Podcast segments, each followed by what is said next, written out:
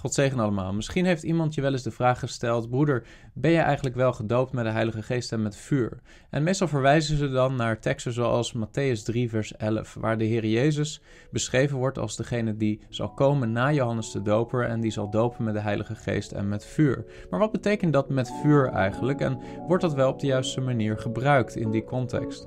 Daar gaan we vandaag naar kijken.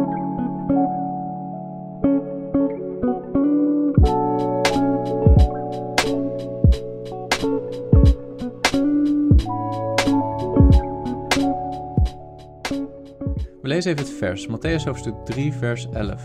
Daar zegt Johannes de Doper: Ik doop u wel met water tot bekering, maar hij die na mij komt is sterker dan ik. Ik ben het niet waard hem zijn sandalen na te dragen. Hij zal u dopen met de Heilige Geest en met vuur. Wat betekent dat en met vuur? Ehm, je vindt overigens parallele versen in de andere evangeliën. In Marcus 1, vers 8, daar zegt Johannes de Doper: Ik heb u wel gedoopt met water, maar hij zal u dopen met de Heilige Geest. Daar wordt niet erachteraan gezegd en met vuur. In Lucas 3, vers 16, daar zegt hij dat weer wel. Daar staat: Hij zal u dopen met de Heilige Geest en met vuur.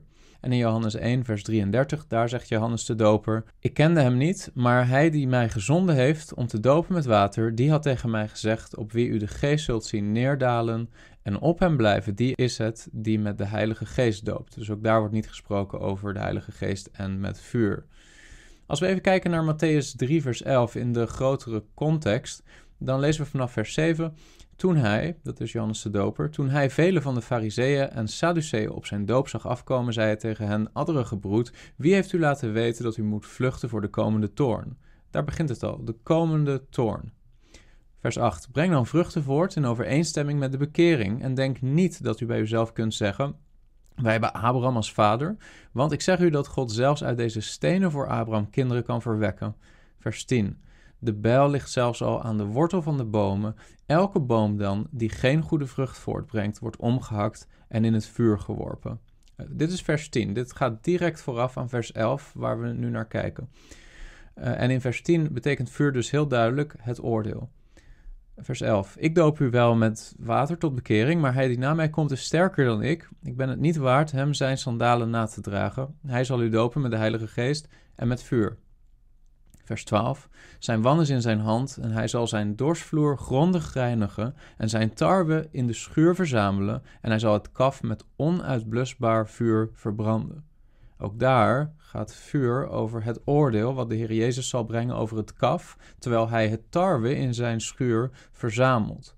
Uh, ook in vers 10 zijn er eigenlijk twee groepen. De, de bomen die geen goede vrucht voortbrengen en bij implicatie de bomen die wel goede vrucht voortbrengen. En de bomen die geen goede vrucht voortbrengen, worden omgehakt en in het vuur geworpen. Dus in vers 10 en in vers 12, de twee versen die eigenlijk vers 11 sandwichen, wordt gesproken over vuur en betekent vuur het oordeel van God. Uh, dat betekent dat in vers 11 het heel raar zou zijn als vuur opeens een andere betekenis zou hebben. De directe context is het meest indicatief voor wat de betekenis is in vers 11. Niet andere plaatsen in de schrift, zoals handelingen of eh, bepaalde brieven van Paulus, waar vuur soms ook symbolisch kan staan voor de Heilige Geest. Maar de directe context is veelzeggender ten aanzien van wat vers 11 hier eigenlijk betekent. Dus de meest voor de hand liggende interpretatie hier is dat de Heer Jezus zal dopen met de Heilige Geest. Uh, wie? De gelovigen, de mensen die hij verlost. Uh, en daarnaast de mensen die verloren gaan door hem worden geoordeeld met vuur. Overigens, als je naar het Grieks kijkt, dan zie je dat in vers 11 het woord wat voor vuur wordt gebruikt. Er staat namelijk in vers 11: autos humas baptitse en pneumati hagioi kai puri. Puri staat daar voor vuur. En in vers 10 wordt ook het woord puur, eis puur balletai, gebruikt. En in vers 12 wordt ook het woord puri gebruikt. Dus het gaat hier echt om hetzelfde woord voor vuur. Het, is, het zou heel raar zijn als vers 11 opeens een andere betekenis zou hebben uh, voor vuur dan vers 10 en vers 12. Overigens is het natuurlijk niet helemaal uit de lucht gegrepen om te denken dat vuur in Matthäus 3, vers 11 zou gaan over de Heilige Geest. We lezen immers ook in het boek Handelingen dat op, op de Pinksterdag, we zullen dat even lezen samen, Handelingen 2, vers 1 tot 4, staat. toen de dag van het Pinksterfeest vervuld werd, waren zij alle eensgezind bijeen. En plotseling kwam er uit de hemel een geluid als van een geweldige windvlaag. En dat vervulde heel het huis waar zij zaten. En aan hen werden tongen als van vuur gezien, die zich verdeelden. En het zat op ieder van hen. En ze werden alle, alle vervuld met de Heilige Geest en begonnen te spreken in andere talen, zoals de Geest hun gaf uit te spreken. Dus het idee dat de Heilige Geest en vuur uh, soms met elkaar geassocieerd worden, is geen gekke gedachte.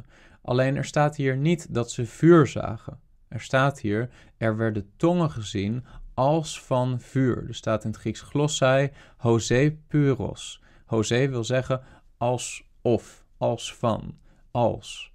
Uh, en geeft weer dat dat misschien het best beschreef wat ze ongeveer waarnamen, maar ze zagen geen vuur. Ze zagen iets anders wat leek op vuur.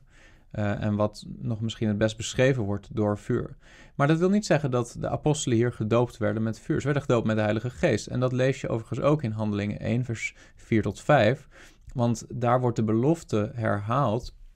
En dan staat er: En toen hij met hen samen was, de Heer Jezus is de Hij hier, beval hij hun dat zij niet uit Jeruzalem weg zouden gaan, maar de belofte van de Vader zouden afwachten die u, zei hij, van mij gehoord hebt. Want Johannes doopte wel met water, maar u zult met de Heilige Geest gedoopt worden, niet lang na deze dagen.